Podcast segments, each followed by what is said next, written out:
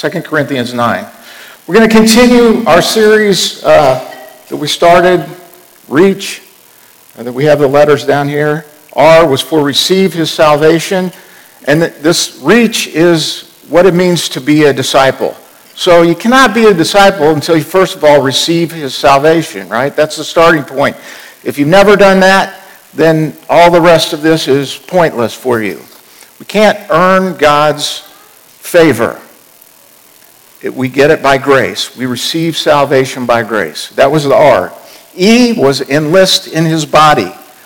And uh, Brady talked about that and how we would like you all to be, and if you want to be a disciple of Jesus, part of that is being enlisted in your local body and doing things here in the church. And we have lots of volunteer opportunities. If you would like to volunteer, uh, you don't have to sing, you don't have to get up in front of people and speak. If you would like to volunteer to help the church, maybe you don't even know what you want to do, uh, come and talk to Brady, and we will find something for you to do to help. We have lots of things. We have people working out in the parking lot, people, greeters, and a lot of things that go on behind the scenes uh, that that I don't even really think about, and that mostly time we don't think about. So enlist in his body. A is abide in his presence. Yeah, my, my stand keeps falling here. I might have to get a different one. Abide in his presence. And Brady talked about that last week. And Jesus said, if you im- abide in me, you will bear much fruit. So that's going to transition into what I'm going to talk about today. And the C is for contribute. And one way we can bear fruit is by contributing to Christ's ministry. So if you haven't guessed it yet, yes, I'm going to talk about money today. We can contribute money, but also we can contribute our time in ministry. So I want to talk about those two things, money and ministry. And let me say this first of all, if you're a visitor to our church today, uh, we don't ask you to give money and we don't expect you to give money. But if you go to church here, if you've been coming here regularly and you're being blessed and ministered to, thank you, and God is working in your lives, then you should be giving to this church. So first, the, first, I just want to mention a couple of reasons why people don't give.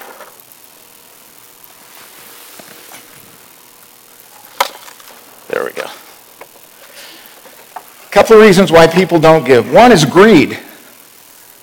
And um, Colossians three five tells us that greed is idolatry. So if you are a greedy person, money is your idol. You have put money before God. And greed, if you're greedy, obviously you don't want to give to the Lord. You want it all for yourself, right? Listen to First Timothy six, nine, and ten. Those who want to get rich fall into temptation and a trap and into many foolish and harmful desires that plunge people into ruin and destruction. For the love of money is a root of all kinds of evil. Not money. Uh, a lot of people say this saying the, that money is the root of all evil. That's not what the Bible says. The love of money is the root of all kinds of evil. Some people eager for money have wandered from the faith and pierced themselves with many griefs. So that might be one reason why people don't give. Another reason is because people lack faith. They trust in their money. They trust in the money they have. They trust in their paycheck more than they trust in God. So when you get money, it's not that you're greedy, or I'm not saying you specifically, but this type of person. It's not necessarily that they're greedy. It's that they just have more faith in that money than they have in God. And Jesus talked about this in the parable of the sower. And he talked about how some people, the seed that was sown among the thorns, it grew up, but the thorns choked it. And he said that was the cares of the world and the deceitfulness of riches, because money is kind of deceitful. If you have a lot of money and you're feeling secure based on that money, that can be taken away from you anytime. And I think anyone here knows that. You just have to look at the stock market and what it does, right? Um, Ecclesiastes five ten says, whoever loves money never has enough.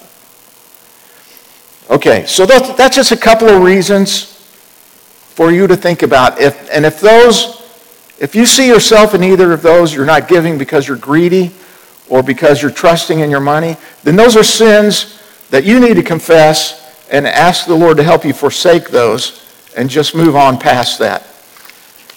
So that's enough about those. Now I want to talk Second Corinthians nine about some principles for giving.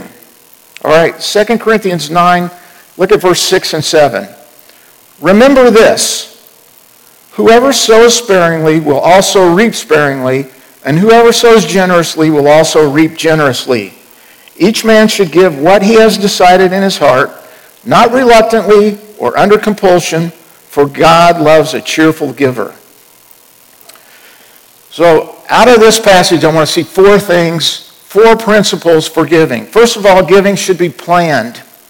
All right, he said everyone should give what he has decided in his heart to give. So we should plan ahead. You shouldn't, when payday comes, you shouldn't pay all your bills, and then if you have any money left, give that to God. You should plan ahead how much you're going to give based on your income, and uh, make that your plan and be committed to it. You decide. It says everyone should give what they decide to give. Not what I tell you to give, not what Brady tells you to give, but what you decide. So you, in your heart, look at your income, pray to the Lord, and decide what you're going to give. And Proverbs three nine says, honor the Lord with your wealth, with the first fruits of your crops. So again, not the leftovers. You don't pay everything, and then if there's anything left, give that. Plan ahead and give the Lord the first fruits. Now that doesn't mean that uh, you can never give spontaneously. Everything has to be planned. It means you should have a plan, and times will come up where you will spontaneously give. You'll see a need, and you'll give to meet it. But overall, you should have a plan for your giving. Secondly, giving should not be reluctant or forced. All right? It says that, not reluctantly or under compulsion. Compulsion means you're being forced to do it. So if you have the attitude, I'm going to give money to God, but I really don't want to, that's not what God is looking for. He doesn't want someone to give reluctantly or under compulsion. Don't feel like you have to give. You should not give because you feel pressured to give. All right? And so my purpose here is not to pressure anyone, and not to make you feel guilty that you're not giving or you're not giving enough. That's between you and God. All right? I have no idea.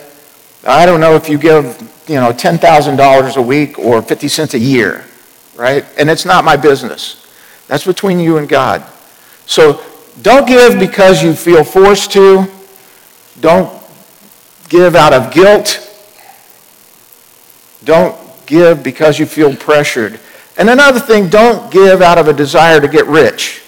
You will hear preachers who promise you, if you give seed money to my ministry, you will be rich. All your money problems will be over. All right, don't fall for that. And don't give. That's a horrible, horrible motivation to give to the Lord.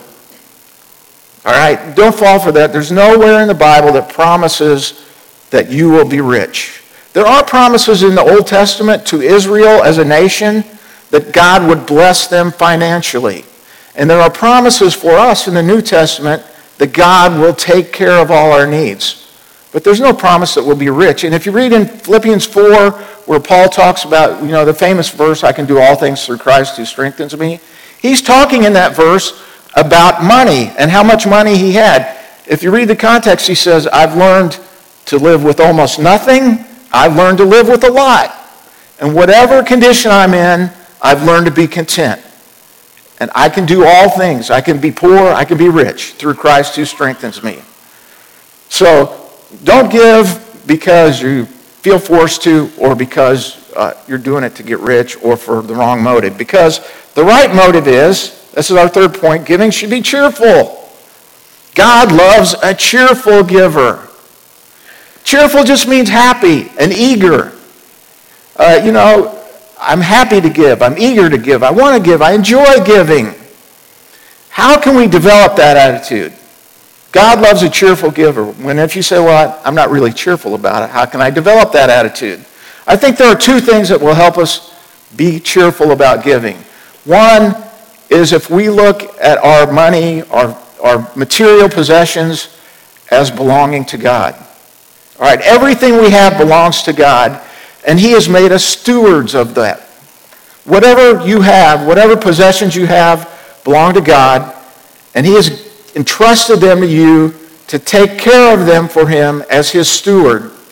So if you give money to the church, to the Lord, to a ministry, you're just giving God what is his anyway.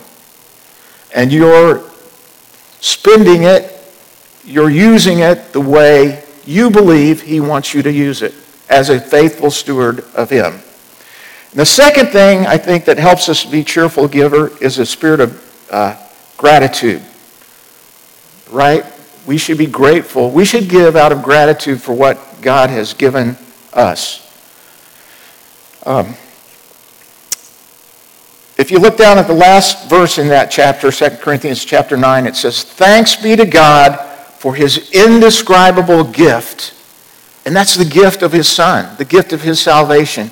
And as you read down through there, you'll see a lot of, Paul uses the word thankfulness and thanksgiving and grace and gratitude. So we should give to God on, out of gratitude for what he's done for us. Uh, and if you are a Christian, God has saved you. That's something to be great, grateful for. And so our giving should be based on that. And then the fourth principle is we should give generously. Verse six, whoever sows sparingly will reap, reap sparingly. And whoever sows generously will reap generously. So think of a farmer who has a thousand acres. All right, and he plants that thousand acres. Some years are good, and he gets like a lot of, uh, of a huge harvest. And some years are bad, and he gets a smaller harvest. But if he plants only five of that thousand acres, it could be the best year for crops ever. He's not going to get that much. If he plants the whole thousand acres, and even if it's a bad year, he's going to get more than he would on a good year out of the five acres, right? So we understand that principle. You sow a lot, you reap a lot. Well, that verse in this chapter is specifically talking about money and giving money to the Lord, all right? And again, I'm not promising you that if you give a lot to the Lord, you're going to get rich in this life. Jesus talked about in Matthew chapter six, when we give, we're laying up treasures in heaven. So you may not reap generously in this life, financially, but you'll have treasures laid up in heaven.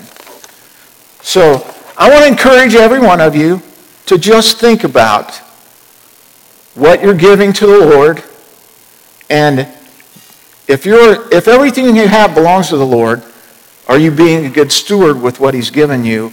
And are you giving him, are you giving cheerfully with the right attitude, right motivation for God's glory?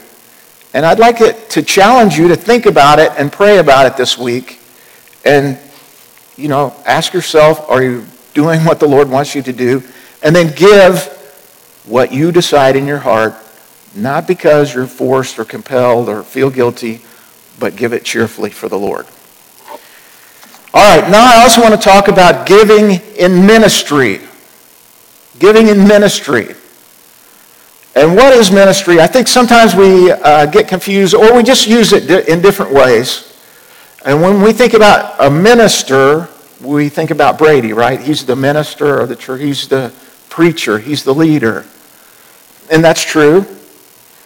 Um, but ministry really... The word ministry or to minister just means to serve.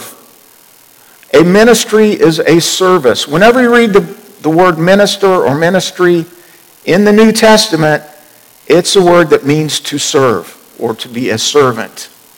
All right, so this is what Ephesians chapter four says. Ephesians four, eleven and twelve. It is he who gave some to be apostles, some to be prophets, some to be evangelists, and some to be pastors and teachers. So God has given these people as gifts to the church, apostles, prophets, evangelists, pastors, and teachers. Why? To prepare God's people for works of service, or some translations say works of ministry, so that the body of Christ may be built up. So the job of the leaders of this church are to prepare you to be the ministers, to be the servants of God in this church. If you will, turn to First Thessalonians chapter two. We're going to look real quickly at um, Paul and his method of ministry, his model of ministry, and his method of ministry. In First Thessalonians chapter two. The first thing is that we see about Paul's model of ministry was that he was courageous in the Lord. Verses one and two. You know, brothers, that our visit to you was not a failure. We had previously suffered and been insulted in Philippi, as you know, but with the help of our God, we dared to tell you his gospel in spite of strong opposition. Now, you can read about this in Acts chapter sixteen, where this happened. Before Paul went to Thessalonica, he had been in Philippi, uh, where he and Silas were beaten and thrown in jail for preaching the gospel, and that's where they were singing hymns at midnight, and the angel came and uh, let them out of their chains, and the, the Philippian jailer was going to kill himself, and Paul said, no, wait, we're all still here. And the Philippian jailer said, what must I do to be saved? And Paul said, believe on the Lord Jesus Christ and you will be saved. Then from that experience, when they got out of prison in Philippi, where they'd been beaten, thrown in jail, chained up, they went right to Thessalonica to speak to the Thessalonians, to minister to the Thessalonians. And Paul says, even though we went through that in Philippi, with the help of our God, we dared to tell you his gospel. So they were courageous in the Lord. You ever feel like this is not you? You're not courageous in the Lord?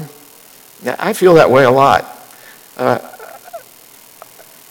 you know, oftentimes the Lord, I can feel the Lord leading me to speak to someone, and then and I won't. Sometimes I do. I'm not saying I never do. But sometimes I don't. And then I go away, and I'm like, why didn't I say something? Why? Why are we like that? We're, we lack courage, um, and we need to pray for courage and be courageous like Paul was. You know, we're probably not going to be beaten and thrown in jail, so it's not quite as bad as it was for him. So let's pray for courage to minister to other people. All right. Secondly, his motives and his message were true. Uh, verse three: for the appeal we make does not spring from error. Okay, he wasn't telling them something that was false or erroneous. He was telling them the truth, God's truth. And we have God's truth in the Word of God, the Bible. We have that to share with people. So he says it didn't spring from error or impure motives. His motives were pure. His motive was to glorify God and to help people. That was his motive for ministry, and that should be our motive. Uh, and we see his conduct was also honest there in verse three. Um, Nor are we trying to trick you. All right, he was not trying to be sneaky in getting people to turn their lives over to the Lord. He was straightforward. His message was true. His motives were true. And he was honest about what he was doing. And then another thing, he spoke to please God, not men. Verse four. On the contrary, we speak as men approved by God to be entrusted with the gospel. We're not trying to please men, but God who tests our hearts. The same goes for us. We should be trying to please God, not men. It's God who tests our hearts.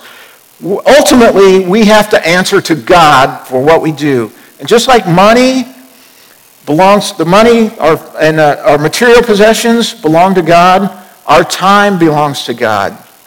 And we are stewards of that time. He has given it to us to use for his glory. And someday we're going to have to answer for how we did that, or how we used the time he gave us. So we should make good use of that time. And then uh, the fifth thing is he wasn't out for personal gain in verse five and six. You know that we never used flattery, nor would, did we put on a mask to cover up greed, because he wasn't greedy. He didn't have to put on a mask to cover it up. God is our witness. We were not looking for praise from men, not from you or anyone else. All right, so that's a model of Paul's ministry. He was courageous, he had the true message, he had the right motives, uh, and he was sincere. Now, how did he carry out his ministry? What was his method? That's in the next few verses here. First of all, you see, well, overall, when you read all of this, you'll see that he invested in personal relationships. That was his method of ministry, just personal relationships, spending time with people, interacting with people, building relationships. So look at verse seven. We were gentle among you, like a mother caring for her children. He interacted with people in a gentle way, like a mother caring for her little children. Uh, he shared his life. Verse eight, we loved you so much that we delighted to share with you not only the gospel of God, but our lives as well, because you had become so dear to us. Surely you remember, brothers. So he treated them like brothers. He treated them like a mother. He treated them like brothers. He shared his life. And then um, verse uh, eleven tells us that he behaved like a father. For you know that we dealt with each of you as a father deals with his own children. So uh, not that he was condescending to them, but he's using these examples of loving relationships to describe how he deal, how he dealt with people. That was his method of ministry. He just built relationships, and then he would deal with people in a loving way, sometimes in a gentle way like a mother, sometimes like peers, like a brothers, brothers and sisters, sometimes like a father who might be more stern, more directing, but always intimately and sharing his life. And what made his relationships so effective? Look at verse ten. You are witnesses, and so is God, of how holy, righteous, and blameless we were among you who believed. So what the, the first thing that made his ministry so effective in these relationships is that he lived a holy, righteous, and blameless life. Okay, we can build the great relationships, but if we don't live a holy life, we're not going to affect those people at all for the Lord, right? In fact, we might do more damage than good. Now, does this mean Paul was perfect when it says he was blameless? Does that mean he never committed a sin? Because if that's the case, then, you know, this is weird. We can't do this. It's hopeless. It's great for Paul, but what about us? No, I think what it means is when he offended someone, when he wronged someone, because I'm sure that he did, he apologized and he took the step to make things right. That's important in relationships, and it's hard. Maybe that might be the hardest thing. Uh, I know in marriage it's hard, right? When you uh, when you have a an argument with your spouse, don't you want them to admit they're wrong? I know when my wife and I argue, it's like ninety-nine percent her fault. Um, and she would probably say the same thing, ninety-nine percent my fault. But no, it isn't, right? You're both at fault, and someone has to say, uh, I'm sorry. We have to swallow our pride and say, I was wrong, and I'm sorry.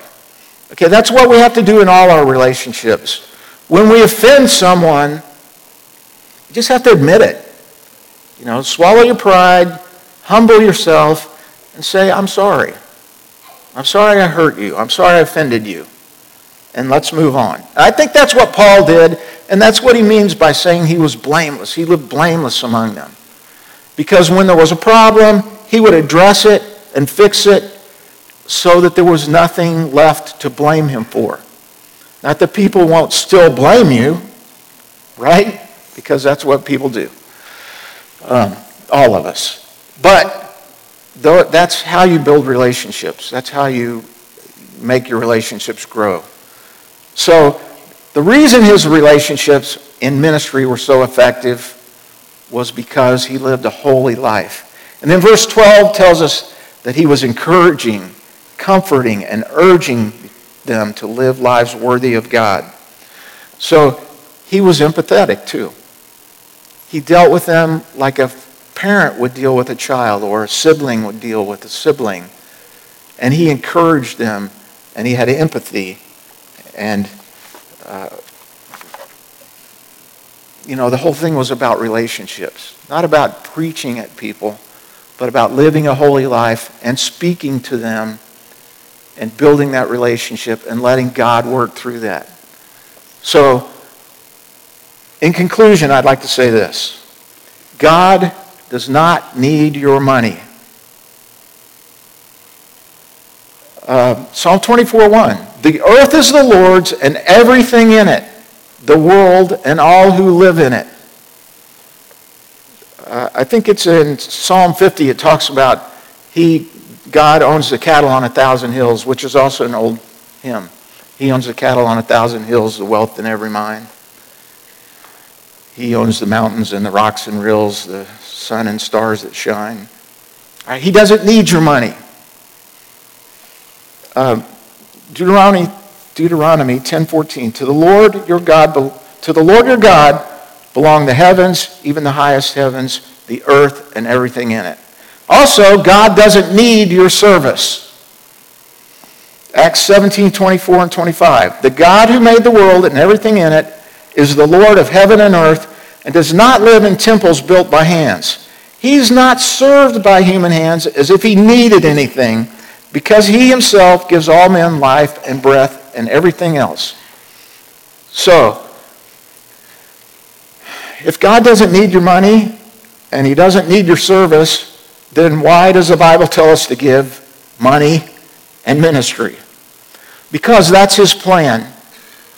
That's his the plan he's chosen to use, is to work through us, through sinful human beings who have given our lives to him and yielded ourselves to him, and he wants to work through us. And as we do that, we can build up, like I already mentioned, like Jesus said, we're storing up treasures in heaven.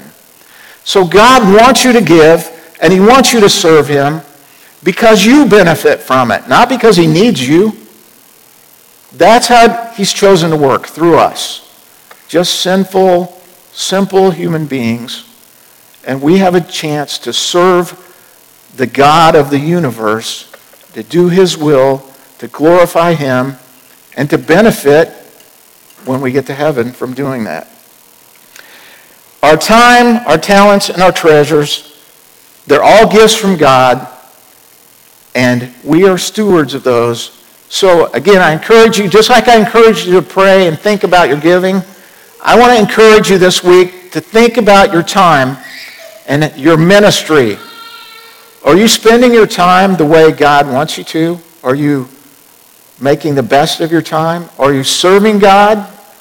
Uh, are you serving God here at church? Are you serving God by building relationships where you can share your faith?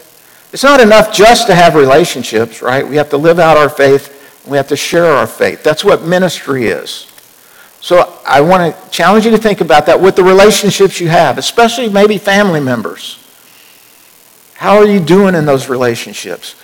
And ask God to lay one person on your heart, someone you know, maybe well, maybe not very well, that you can work on specifically on that one person, or maybe more, and build a relationship and minister to that person and bring them to Christ.